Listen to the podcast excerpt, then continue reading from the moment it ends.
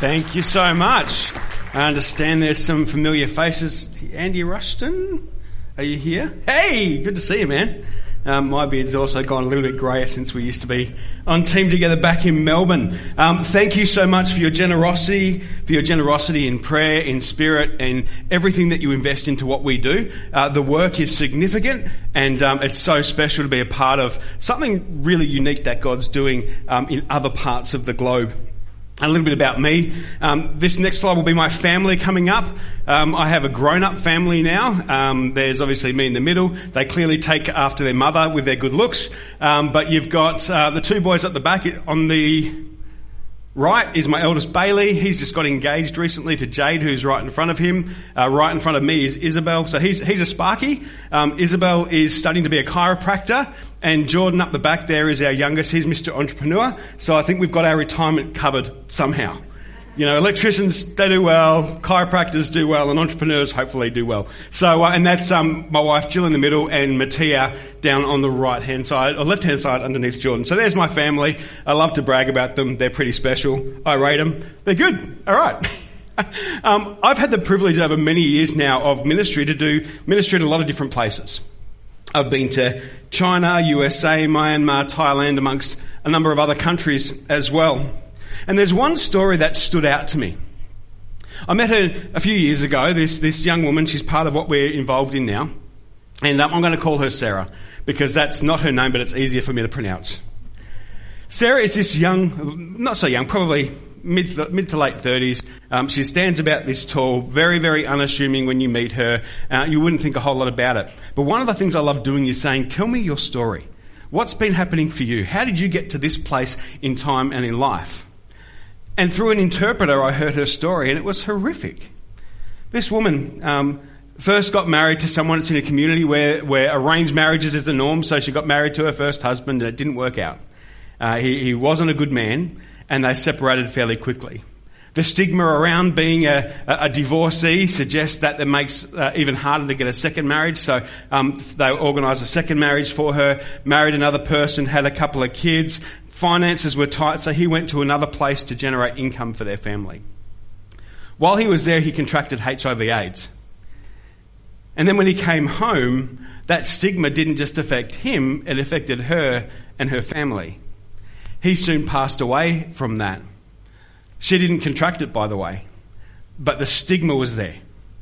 The family ostracized her, sent her away with her children out of the stigma of being ill, but also the fact that they didn't want her to kind of take his inheritance. So this woman was pretty much forced back to go live with her family, destitute, no money, and met one of our workers. She fell in love with Jesus, and, and, um, and soon this worker saw a call of God on this woman's life and said, you've, you've got a call of God on your life. You need to do something about this. Why don't you go and get trained? So, as a woman now with a couple of teenage kids, she went to one of our centres, was trained for 12 months while her children were being taken care of by her family. This woman now leads about five, I think, five or six different communities. The amount of people in those communities who are first time believers, we would describe as a mega church here in the West. It is unbelievable to see what God is doing through this woman who, who was in her community had no value, who had no worth, yet through Christ has significant value and significant worth and is doing amazing things. Let me just remind you, you're part of that story because of your prayer and your partnership. I grew up in a Church of Christ. I'm a Church of Christ pastor still, so I love, I love coming to churches of Christ. I get to speak in different places, and everyone has their different theme and flavour. But when I come to a Church of Christ, it's like, yeah, I'm home. This is pretty cool. The Church of Christ I grew up in was where Andy and I were on team, a place that's now known as Discovery Church in the outer eastern suburbs of Melbourne. And I turned up there in 18, 1983. I was like in grade three. Um, if you want to do your maths, for those people who are trying to work out how old I am now, because I said that I'm 47, I'll make it easier. Let's just continue to talk about the message. I grew up in this church that grew at a great rate of knots. You know, when I started attending there, we were at a high school hall, and, and um, previous to my going there, it had gone from a few dozen to a few hundred. And God was doing amazing stuff. This thing was growing. It was insane what God was doing. There was so much joy when people came to the services. You couldn't deny that God was doing something special when we were in the services. You know, they did some weird stuff, especially for churches of Christ. Like there was, there was like, at times, there was dancing because people were so joyful about what God was doing. There were stories of the miraculous happening. There was even a group of people with tambourines down the front. Do you remember tambourines in church? Can I let you in a little secret? I may have owned a tambourine. I was a young, impressionable kid, all right? But I reckon I could still shake one. I reckon I've got it sorted. But there was, it wasn't about the tambourines. It was about the fact that God was doing something so special. This church grew from a few hundred to what was a few thousand. We built a, a building in the outer eastern suburbs and we were able to do it debt free because of God's provision. We, we all sold our stuff to make to buy materials and we made mud bricks and built this building and, and it was such a special, special time. Now the interesting thing is when I look at the churches in that area, we were kind of like the outlier. There was a number of other churches in our community. Churches who believe the same stuff. They believe who Jesus is.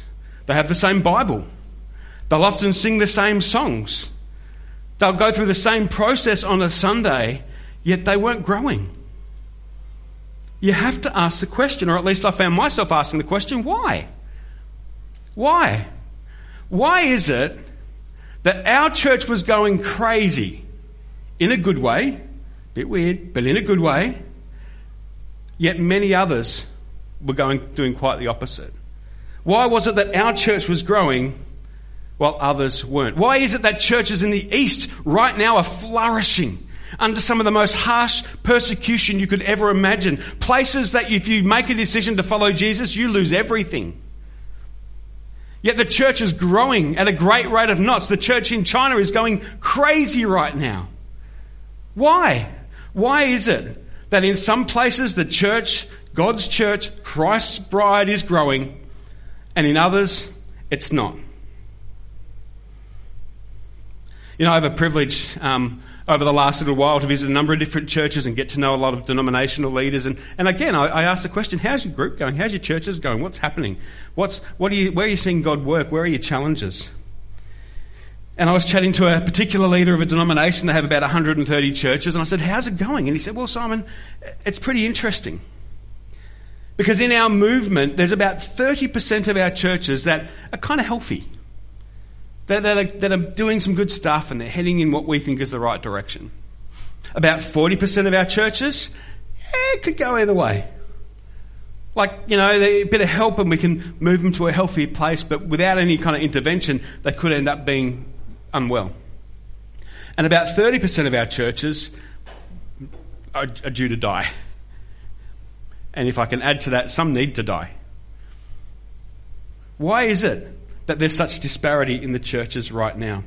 In the last few years, McCrindle and the National Church Life Survey have done some research and reviews of, of the church. You know what they found?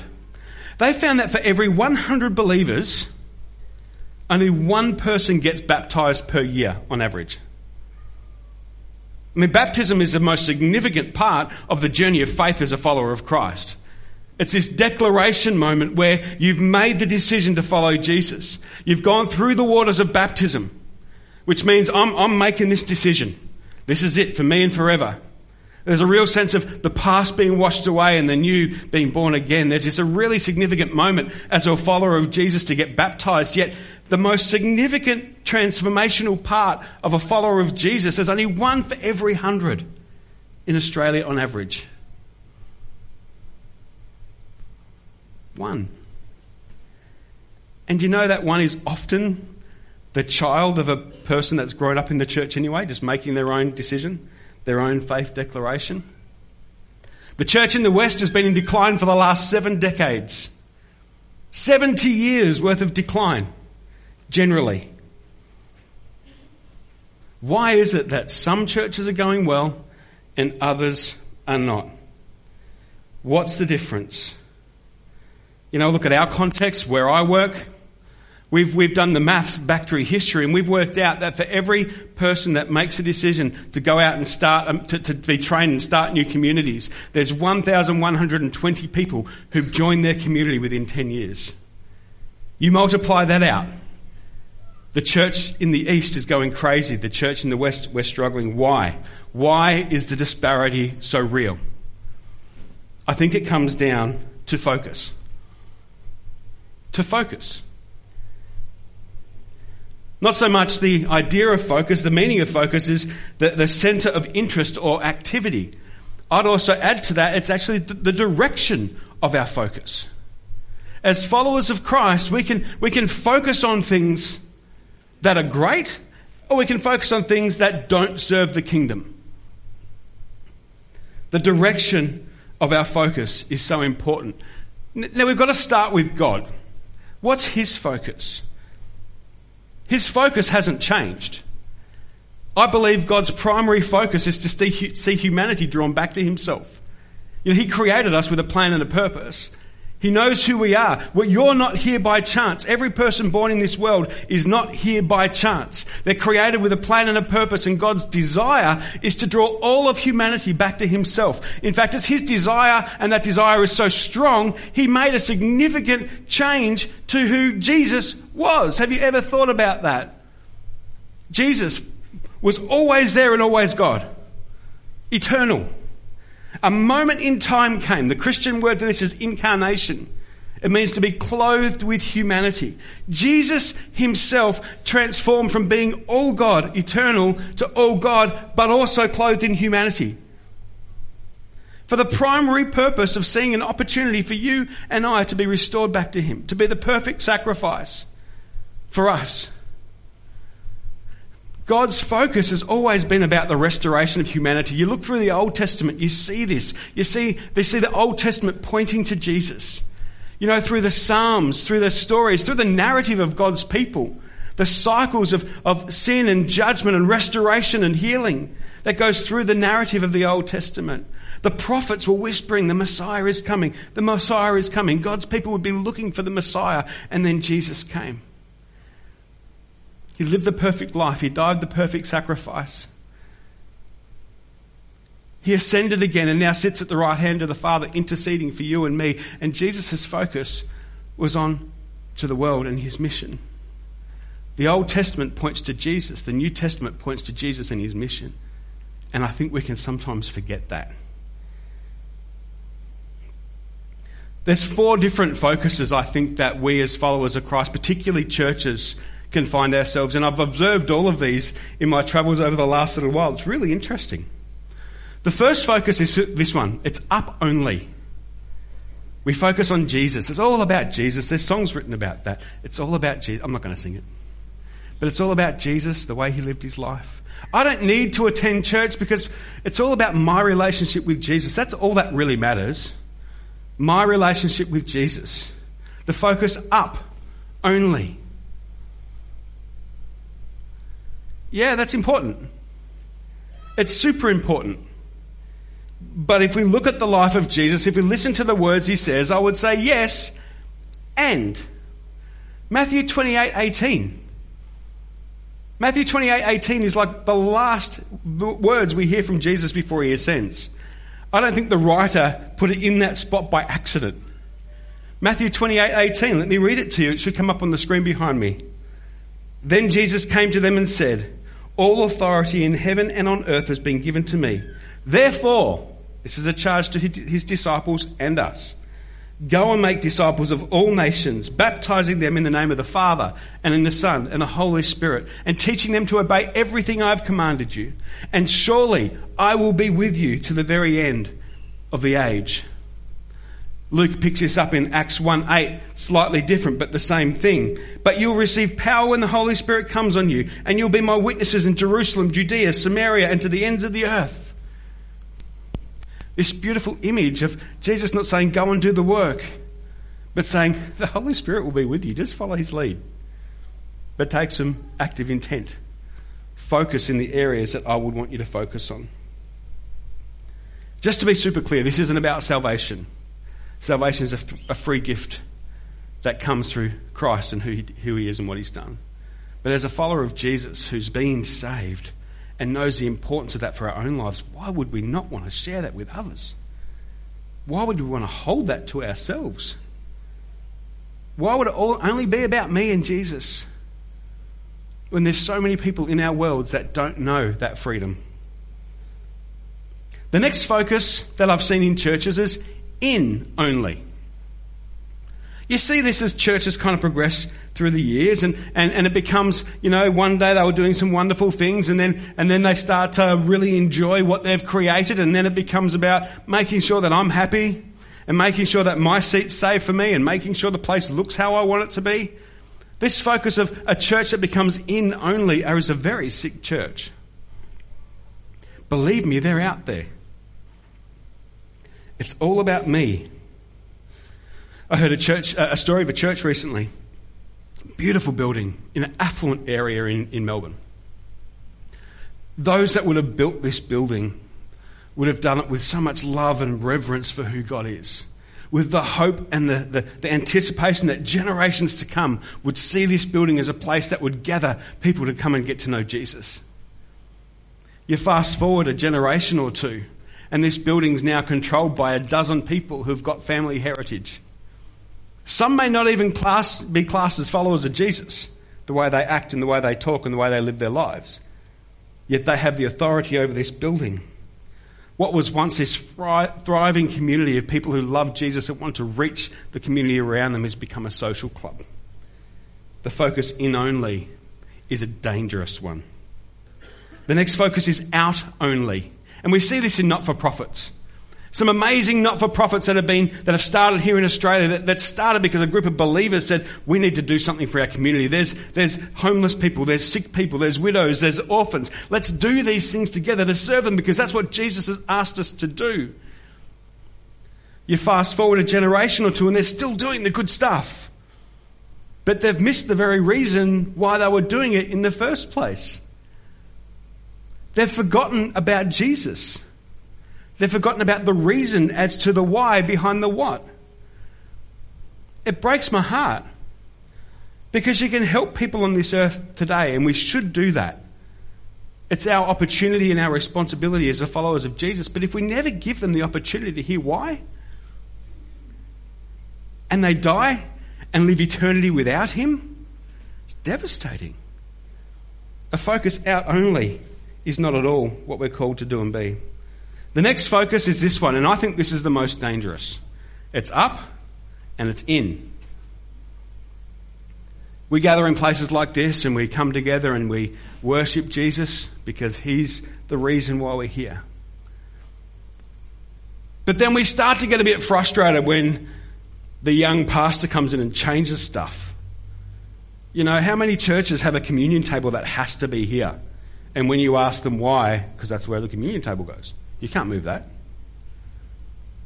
When you've got people with what was beautiful in the 60s and 70s no longer serving the purpose and it's looking tired, but you can't change that baptismal because that's really important.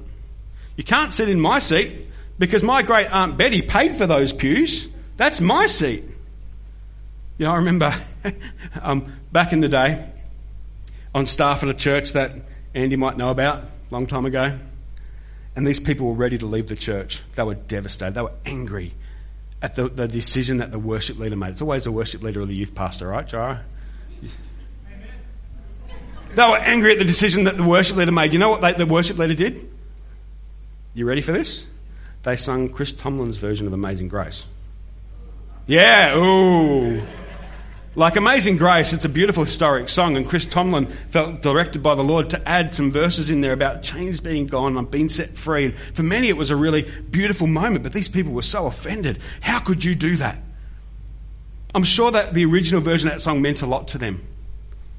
But when we're focused up and in, it gets dangerous. We become all about insiders. That's when we start to sing weird songs about, you know, blood and sacrifice and sheep being destroyed which are good, but with no context, it doesn't make sense. That's when we have services where stand up, sit down, stand up, sit down. You see people coming in, and if you get a new person coming to a church like that, they're like, all right, what am I doing here? Is this Olympic sport? What's going on?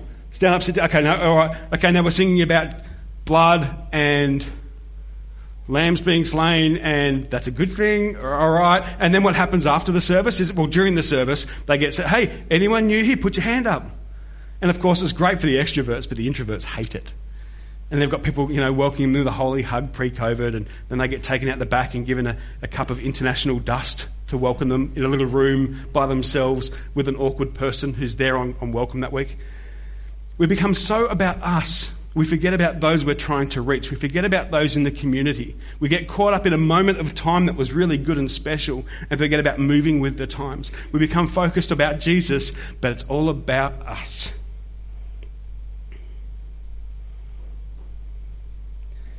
We become self indulgent and we become entitled. And coming to church actually becomes about what God can do for me.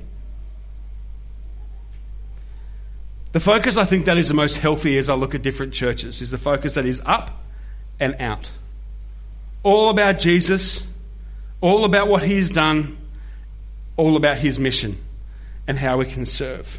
Once again, Matthew 28, therefore go and make disciples of all nations, baptizing them in the name of the Father and the Son and the Holy Spirit, and teaching them to obey everything I've commanded you.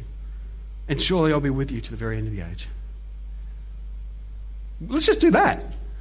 Let's just do that. Let's just focus on that. And whatever else happens around that, the peripheral of that, well, you know, we'll work it out. But let's just focus on that. A church that focuses up on God and, and on the community around them recognizes it's not about me, it's about God as a leader of a church, it wasn't about me, it's about Him. What do you want, Lord? What do you want us to do? I know Jeff is the same. What do you want us to do, God? Wow, that's going to be different. How do I take this church on the journey of transitioning from the way that we were to the way that we need to be to respond in the way that God's asking us to do that? Because it's all about Him and it's all about His community. When we focus truly on God and His community, and that's a corporate thing, but it's also a personal thing. And we, we've got it the hardest in the West, I'll give you the tip right now. Because everything about us is all about us. Every bit of advertising, you need this new thing, you need that new thing. Make yourself happy, take your time. You know, there's, there's things going around at the moment of, of quitting without quitting, I saw on social media recently, which basically means you do your job, but you don't do anything extra. You just do what you're paid to do. I'm not going to get into the, the stuff around that, but it's all about me. What do I want? What do I need? When we focus on God and we focus on His call, we see Him do great things. You know, when I think about the church that I grew up in, it, it was, there were some weird times looking back. But the leaders were doing what they felt like God was calling them to do and to be in that time and just respond to what the Holy Spirit was done. We were focused up on God and we were definitely focused out.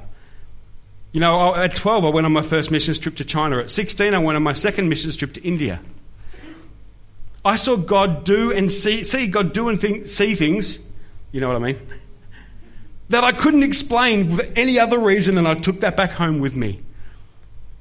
We were, we were doing heaps of work in different countries around the globe. Um, our senior pastors at the time set up these Life Keys ministries to serve the local people, to help people resolve um, issues in their own lives so they could live better lives. There was this idea of what can we do to serve the community outside here.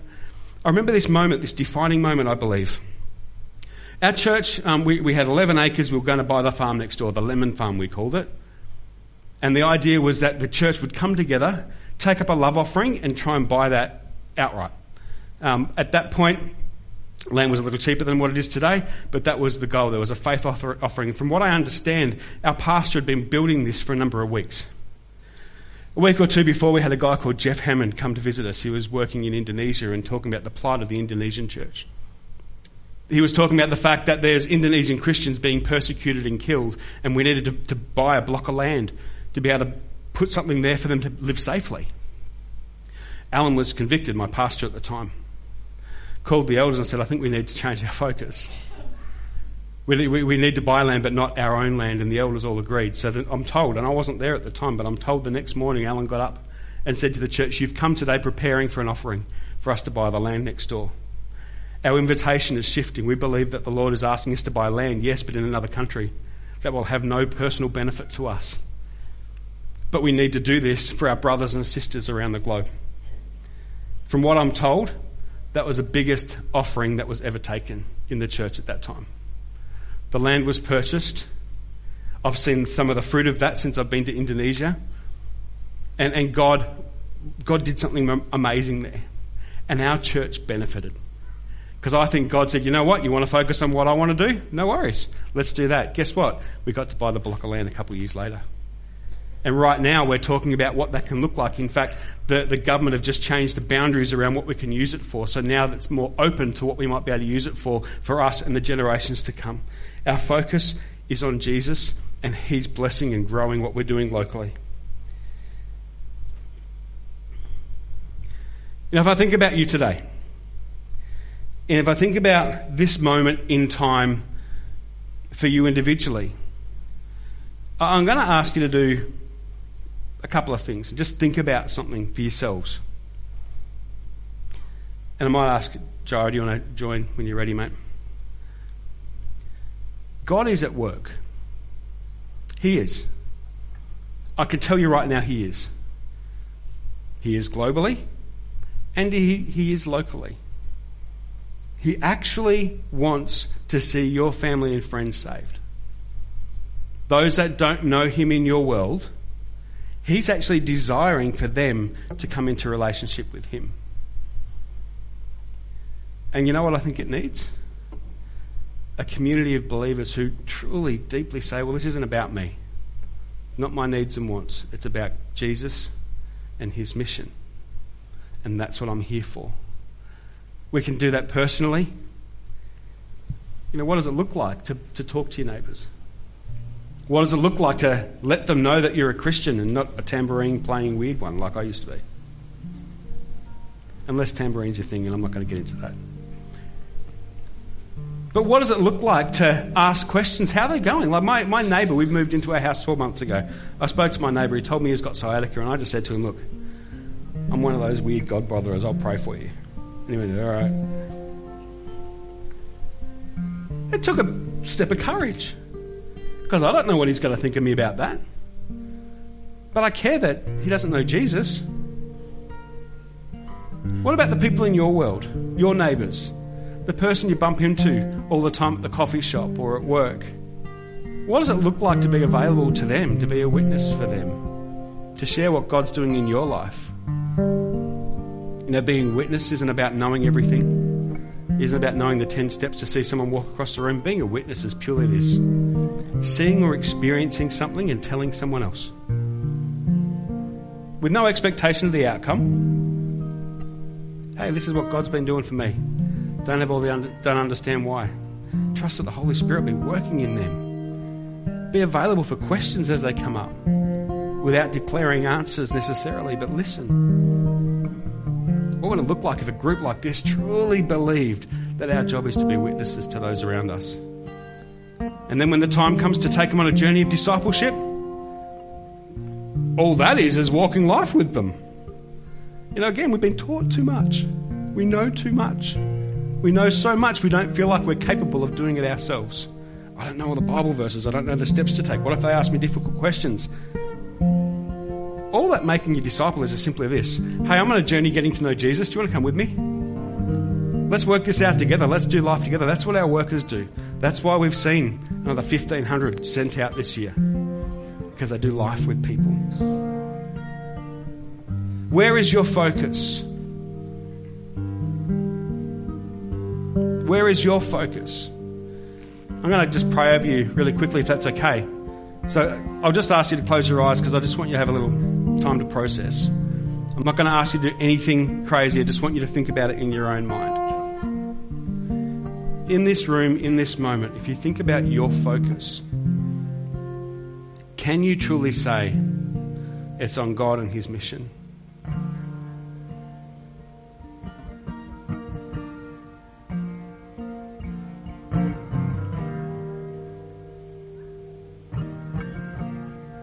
Is your focus, the way you live your life, truly in alignment with Christ's?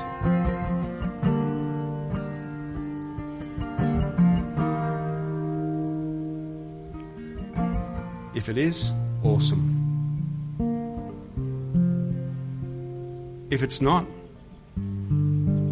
my challenge is this what are you going to do about it this week? Do you need to invest some intentional time with Jesus? Do you need to talk to someone and be accountable for that? Do you need to recommit yourself to Him. I don't know. That's between you and Him. Lord Jesus, we thank you that who you are and the whole reason that you came to earth was to reconcile us back to God the Father. That your focus has always been on restoration of humanity back to yourself. We thank you for that. Lord, help us in a place where we have so much, where we're given so much, where we have so much opportunity. Help us, Lord God, to stay true to you, to the focus that you would have us. Lord, I pray for my friends here today. I pray for moments this week where they get that Holy Spirit prompting to say something, to be a witness, to do something, to love someone, to give something, whatever, that they might do that, Lord. And if, even if there's no accolades in anyone else around them, let them know that they've done that as unto you. Lord, bless this church community, bless this family in Jesus' mighty name.